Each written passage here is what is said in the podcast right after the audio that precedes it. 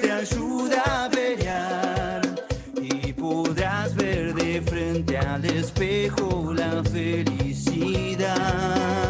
Ya giró la ruleta y salió nuestro número. Arrancamos con el Juego No Termina. Juego No Termina. El programa de la Asociación de Lucha contra la Esclerosis Múltiple. Vas a dar la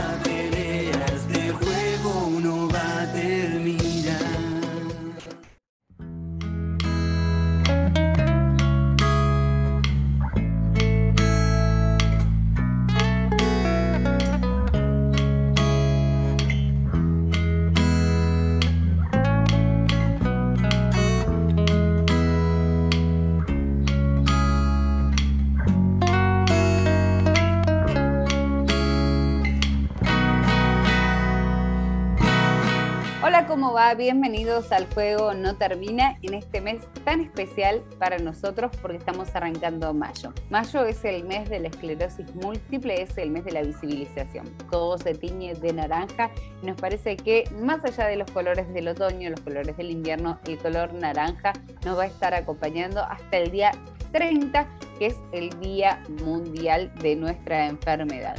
Hola Javier Álvarez, ¿cómo estás? Hola Jessica, bien, con frío. Saqué todo del ropero, gorro, camperas, bufandas, todo. No dejé nada. mucho, mucho frío en la ciudad de Buenos Aires. No sé, hoy no los vamos a tener algunos compañeros, hay algunas bajas, pero ya compré aviso, por lo que vamos a reemplazarlos, pero son del sur.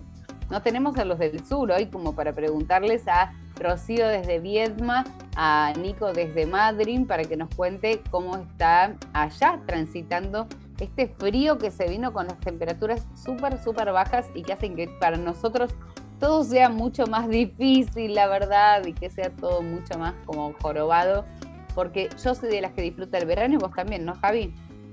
Oh, me encanta el verano. Para mí sería verano, estaría bárbaro.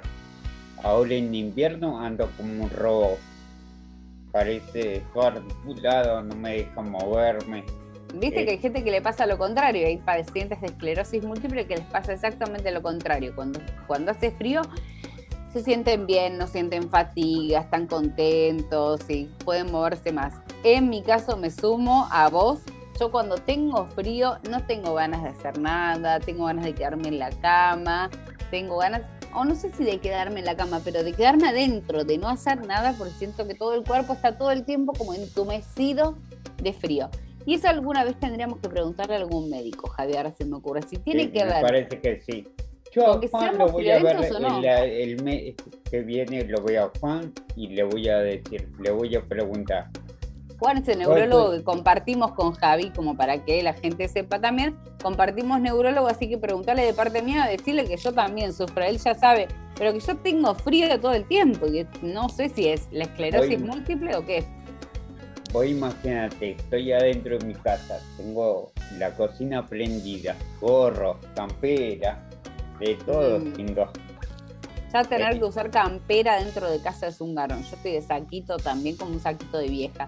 Eh, lo que sí, Javi, sí, y se- te lo digo a vos y se lo recordamos a todos. Si vas a tener alguna mm, eh, hornalla prendida, dejar Sí. un poquito abierta la ventana porque empiezan los peligros del monóxido, así que hay que tener mucho cuidado con eso, que parece una soncera, pero que no lo es, y hay que tener realmente mucho, pero mucho cuidado. ¿Vos tenés algo abierto ahí? Sí, ¿no? Sí. Bien, así ventila la casa y circula un poco de aire. Así que a cuidarse del frío también, los que tienen que vacunarse contra la gripe, háganlo. Hay muchas empresas que están vacunando contra la gripe y muchas obras sociales también que están dando esa tranquilidad como para que los que tienen ganas y los que puedan se vacunen contra la gripe. Otros tantos también están recibiendo ya la cuarta dosis de la vacuna contra el COVID. También es recomendable que se haga y que se tomen las precauciones pertinentes porque estamos al borde y cercanos a una, una nueva ola de eh, COVID que no va a ser tan terrible seguramente, pero que puede llegar a afectar la calidad de vida nuestra, especialmente de los pacientes de enfermedades crónicas. Tenemos mucho material para el día de hoy y hay esclerotips que son muy especiales porque esta vez se lo- nos lo prestan, nos prestan los esclerotips. Los dueños, sí, los dueños de casa, los dueños de escleroamigos nos dejan hacer a nosotros los esclerotips, así que vamos a hacerlos sobre el final del programa del día de hoy. Así que estamos muy, muy contentos y muy agradecidos por esa confianza. Quédense con nosotros, estamos en la Radio Pública del Oeste, estamos en Me Gusta Radio, estamos en diferentes horarios y pueden escucharnos, si no, en el horario que ustedes decidan a través de Spotify buscándonos como El Juego No Termina o a través de Google Podcast. Hay múltiples posibilidades de escuchar este programa, así que pueden hacerlo. Les vamos a dar siempre la bienvenida a través de las redes sociales y a través de todas las vías de comunicación que tenemos, que son variadas, porque pueden encontrarnos a través de Google como ALSEM, Asociación de Lucha contra la Esclerosis Múltiple, o a través también de todos los separadores que van circulando en las emisoras en las que estamos saliendo y también, por supuesto, en los audios que se cuelgan en Internet. Nos encontramos en minutitos nada más, abrimos la puerta virtual de este espacio de salud les damos la bienvenida a todos, especialmente en este mayo naranja.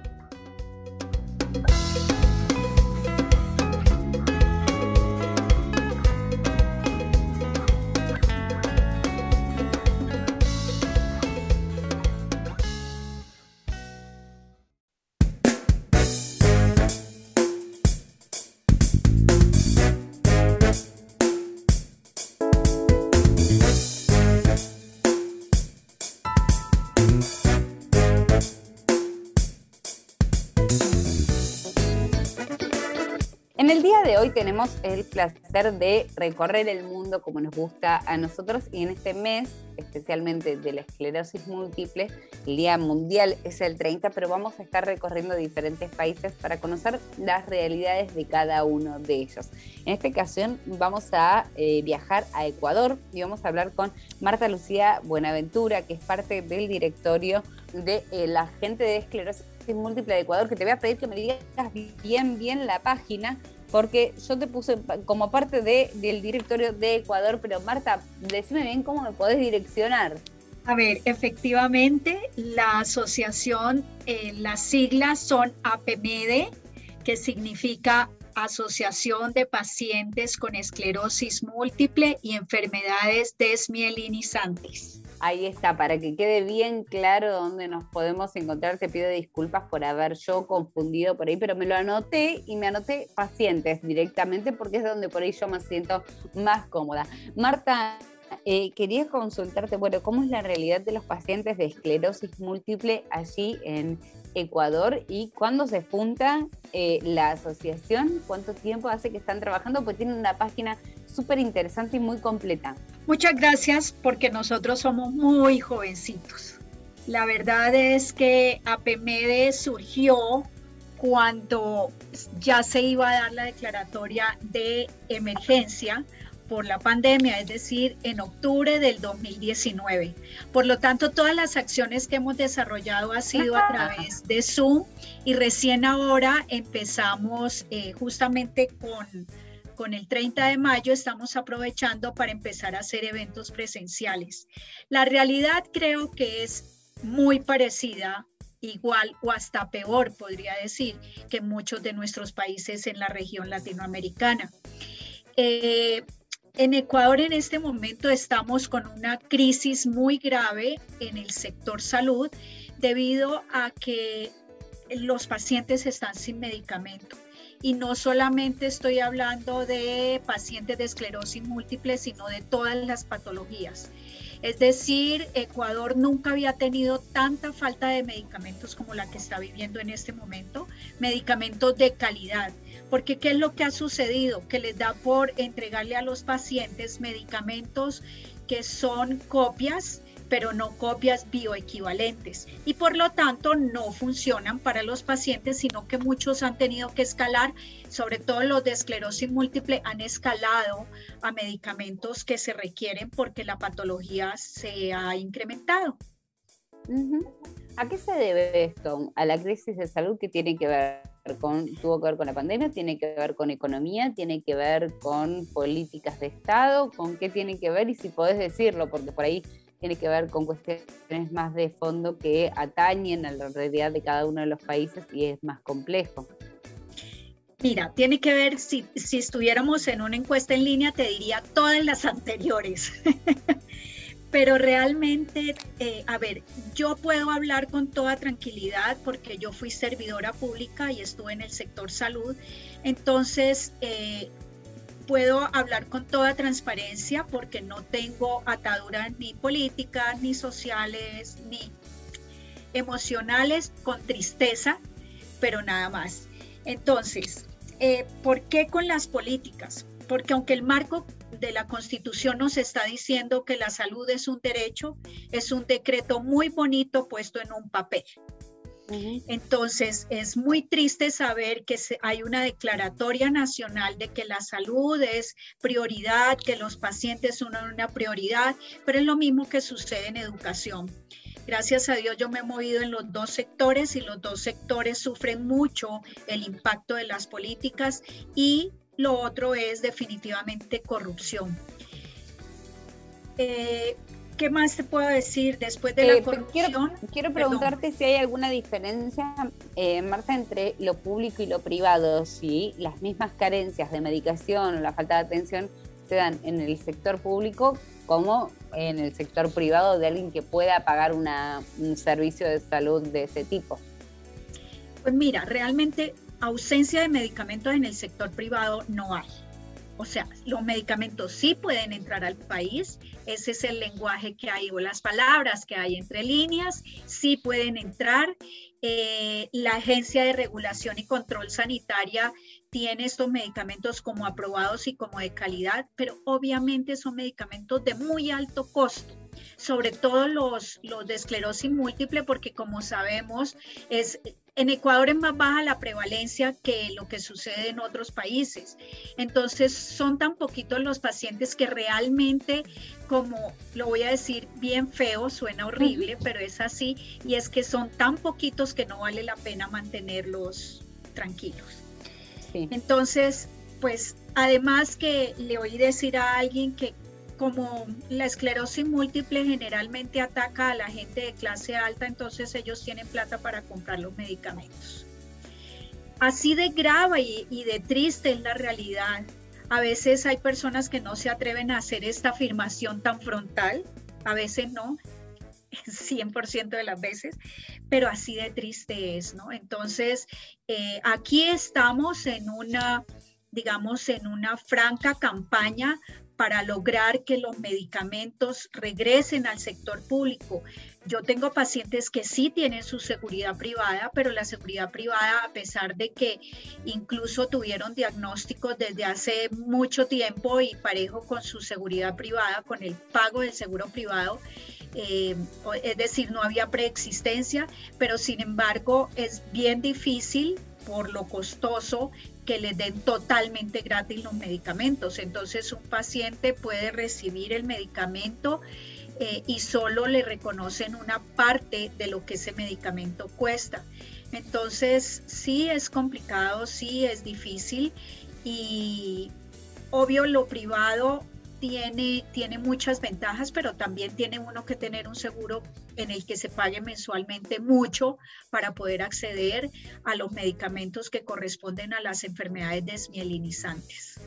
Hablamos de las enfermedades desmielinizantes, pero también hablamos de otro, de otro tipo de enfermedades que son muy graves y necesito contextualizar un cachito, Marta, si me permitís, que eh, cuando hablamos de, de medicamentos aquí en la Argentina, eh, un medicamento de los que nosotros eh, eh, consumimos regularmente todos los meses sale alrededor, y me parece que me quedo corta, alrededor de 200 mil pesos, para que más o menos se haga una idea, se haga una idea a la gente de, de lo que estamos hablando de pesos aquí en Argentina.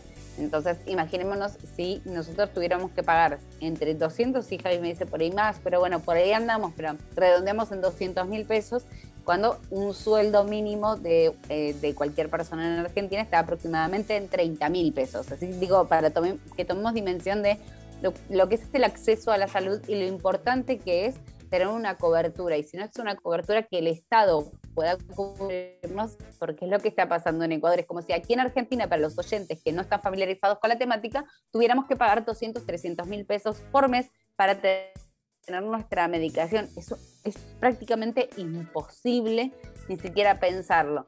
Por eso quería hacer este paralelismo, Marta, para que se entienda la gravedad de la situación cuando a alguien se le saque el acceso a la medicación, que dice, bueno, los medicamentos siempre son caros. Bueno, hay medicamentos caros, pero hay medicamentos que no se pueden pagar directamente por parte de los pacientes todos los meses, es decir, que no se puede mantener un tratamiento. ¿Qué pasa con la justicia? ¿Hay recursos de amparo?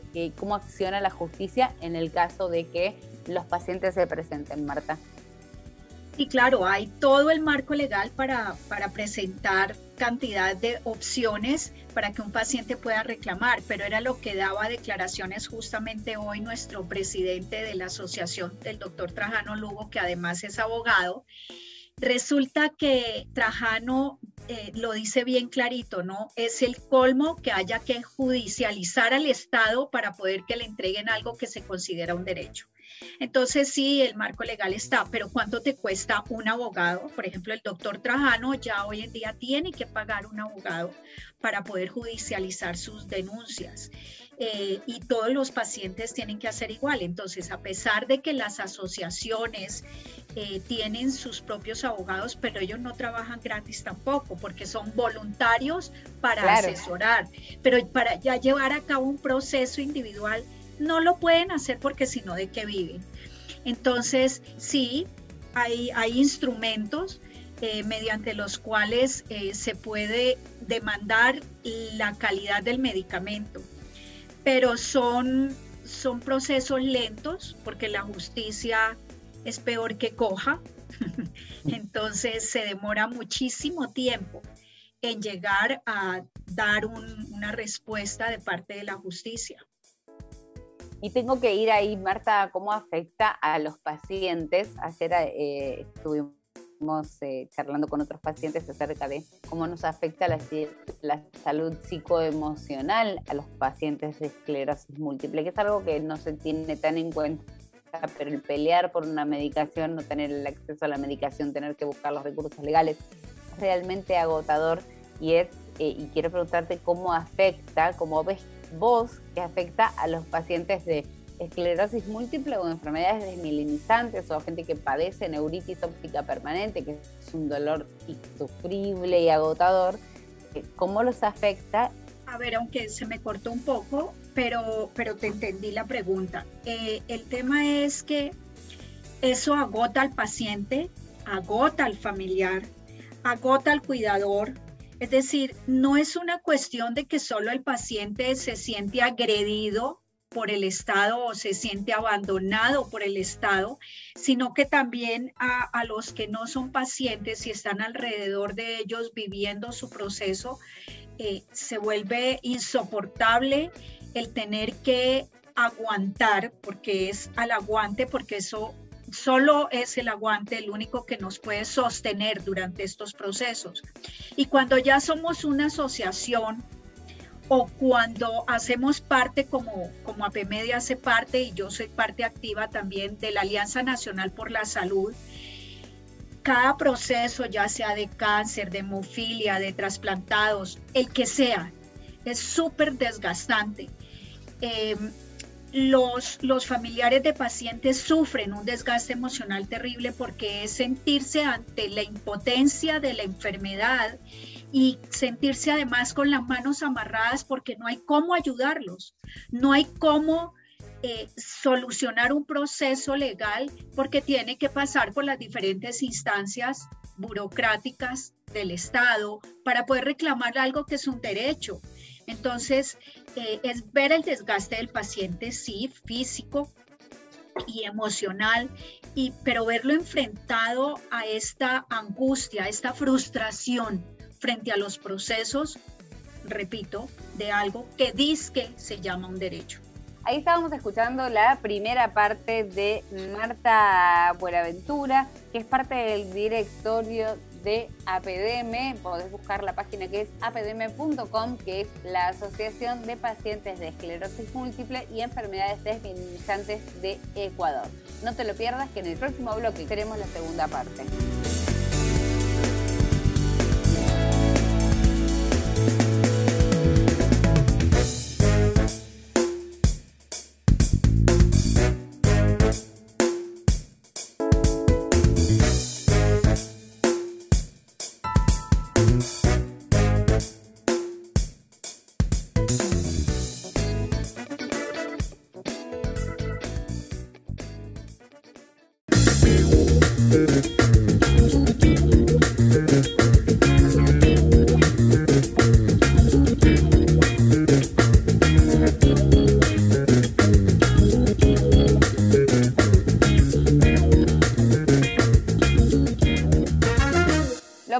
Es deuda y continuamos en el juego No Termina y nos, gusta recorrer el mundo. En este mayo vamos a estar pasando por muchos países, por muchas asociaciones de esclerosis múltiple y de pacientes, por lo que no te pierdas ninguno de todos ellos. En esta ocasión eh, tenemos la segunda parte de la charla con Marta Buenaventura, que es parte del directorio de APDM, que es la Asociación de Pacientes de Esclerosis Múltiple y Enfermedades Desmielizantes de Ecuador. Ahí la tenemos dos preguntas. ¿Qué te llevó a, hacer o ser parte de APMT?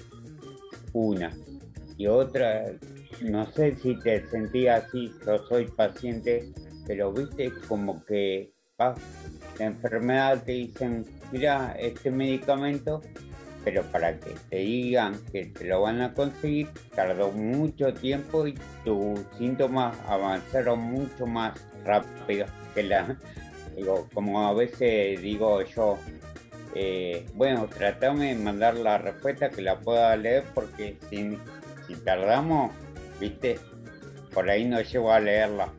Ya, a ver, en primer lugar, ¿por qué soy parte de APMED? Resulta que yo estuve como directora de comunicación en el Instituto de Seguridad Social Ecuatoriano, es decir, en la seguridad pública. Y luego hice parte del staff de asesores de la Dirección Nacional de Salud.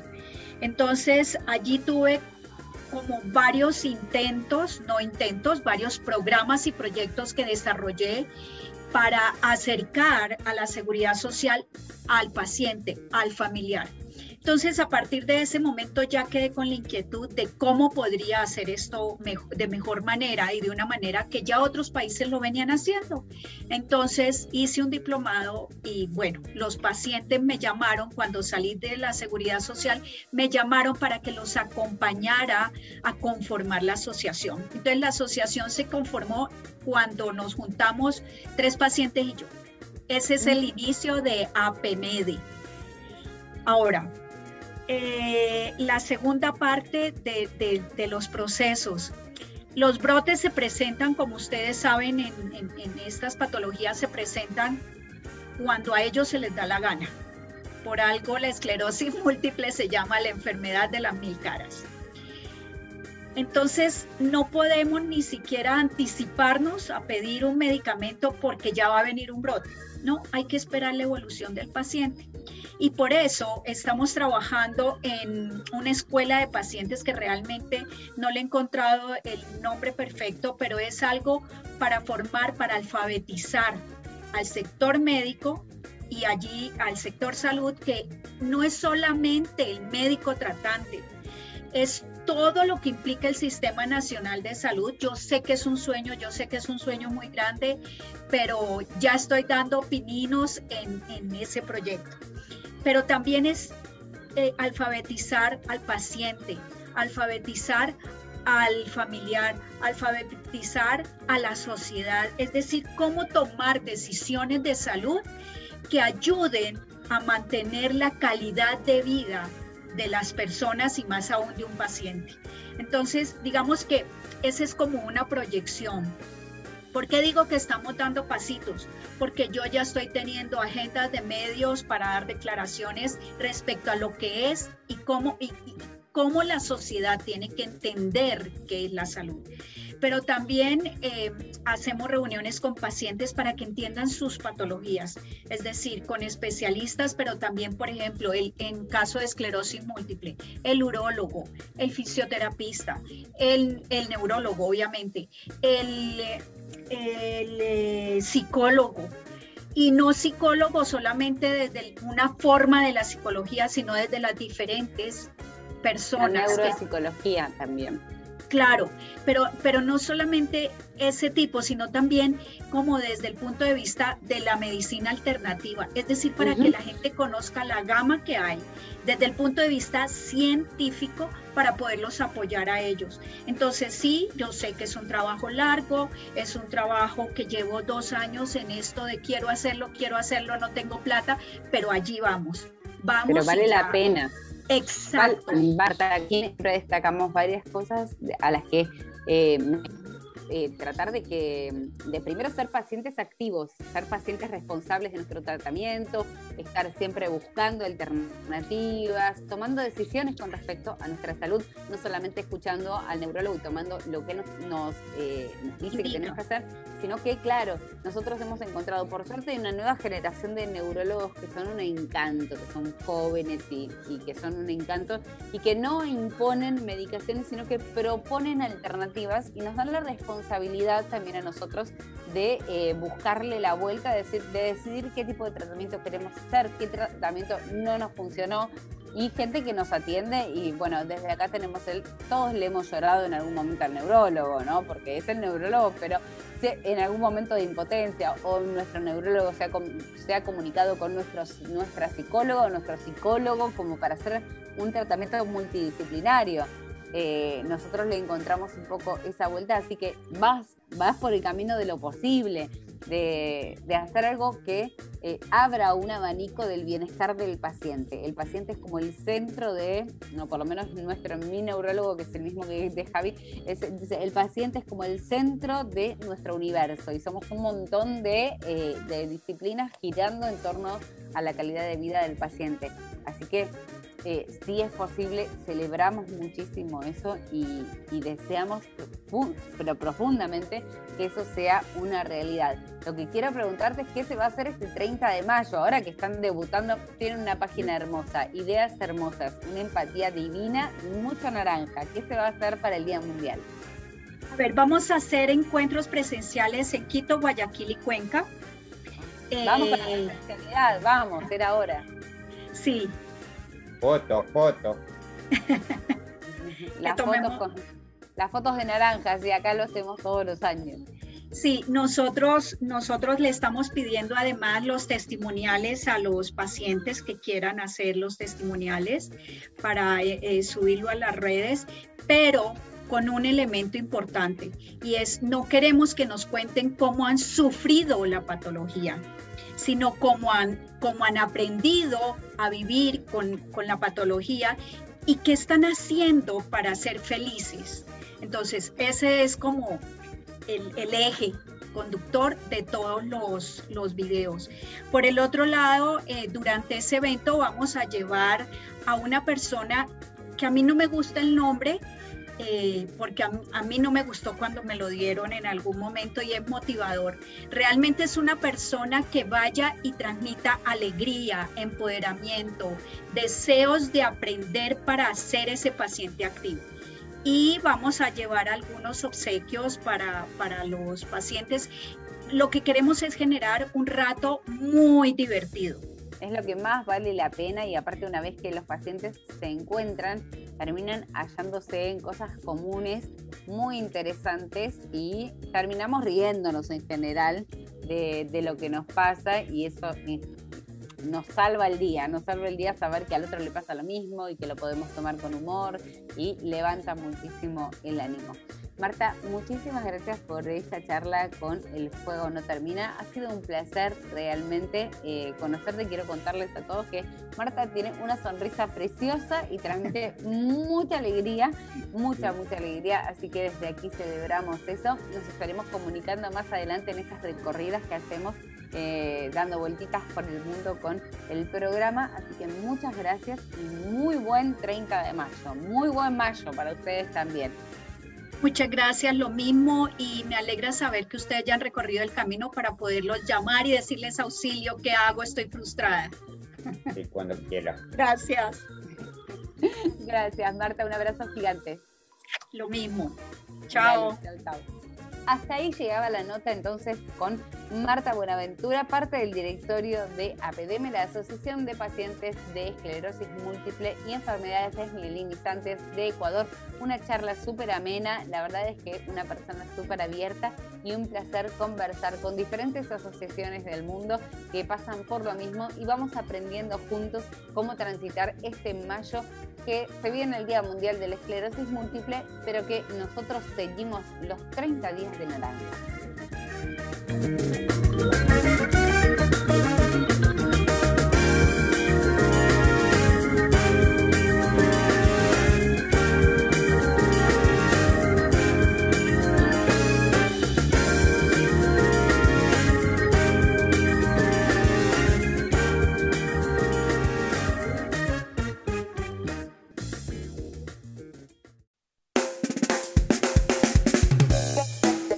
Este bloque vamos a tomar prestado de esclero.amigos, de la página de mm, Instagram de los amigos, justamente de esclero.amigos, los esclerotips de cada semana. ¿Me vas a acompañar y me vas a ayudar en esto, Javi? Sí, te voy a ayudar. Es hoy el día. O lo sacamos para arriba o lo hundimos de todo. Nunca vamos a hundir a nadie, pero esa no es la actitud. Vaya, señor, cámbiese de gorro, vuelva con buena onda. Ahí está. Porque ¿cómo lo vamos a hundir, no? Si los queremos muchísimo, tanto a, a Ro como a Nico, que nos ayudan tanto para generar conciencia, para este espacio en el que abren la puerta para que todos puedan contestar las preguntas de manera absolutamente anónima. Es un espacio de cariño prácticamente. La verdad es un espacio Es de cariño muy empático donde nos estamos encontrando todos. En esta semana la pregunta fue, ¿por qué es el qué pasa en mayo? ¿Por qué naranja? Y te pregunto a vos, Javi, primero, ¿qué pasa en mayo y por qué naranja? En mayo es el Día Mundial de la Esclerosis Múltiple. El 30 de mayo. Porque es Exactamente. naranja y es el color que nos admira a nosotros, naranja. Aparte lindo color. A mí me encanta el naranja. Sí, me gusta el naranja también. Es un color que me gusta mucho. eh, es un color que es amigable, se puede combinar con distintas cosas Sí. y aparte es muy brillante y es, un, y es muy feliz. Es, eh, es un color feliz y contento. Así que festejamos desde acá que se haya elegido el color eh, naranja. Lo que sí ahora vamos a ver es qué dijo la gente. Si te parece, Vamos, estuvieron vamos contestando, ¿sí? Dijeron, eh, a la miércoles, ya estamos en mayo, alguien se dio cuenta, así que pasó rápido el año, es verdad, y pasó muy, muy rápido. Y ya estamos en mayo, así que hay que ponerse en acción y hay que ponerse media pila para empezar a hacer visible nuevamente, como el año pasado también, la esclerosis múltiple. Otro contesta, porque hacemos visible la comunidad fuerte que somos. Y es verdad, somos una comunidad muy fuerte, muy amistosa y nos llevamos muy bien entre nosotros. Aprendemos, ¿no? Sí, sí, aparte que, bueno, hablando de visualidad, estoy viendo, hablando con la gente de, Seiza, que va a estar todo el, edificio de la Municipalidad Naranja, y el jueves nos juntamos con gente de Monte Grande también para que pongan la, la Municipalidad Naranja. Muy Esto bien. tiene que ser más que el año pasado, todos los Más- años un poquito más. Sí, sí, todos los años hacerlos un poco más, eh, más visibles, más conscientes y hacer que la esclerosis múltiple sea un tema de conversación en cualquier lugar porque es muy importante. Eh, otro contesta de nuestra amiga la esclerosis múltiple naranja porque es el color que nos hace visibles, así es, ni más ni menos. Otro es en el mes de la esclerosis múltiple y cumplo un año de diagnóstico. El naranja es el mejor color para hacernos felices.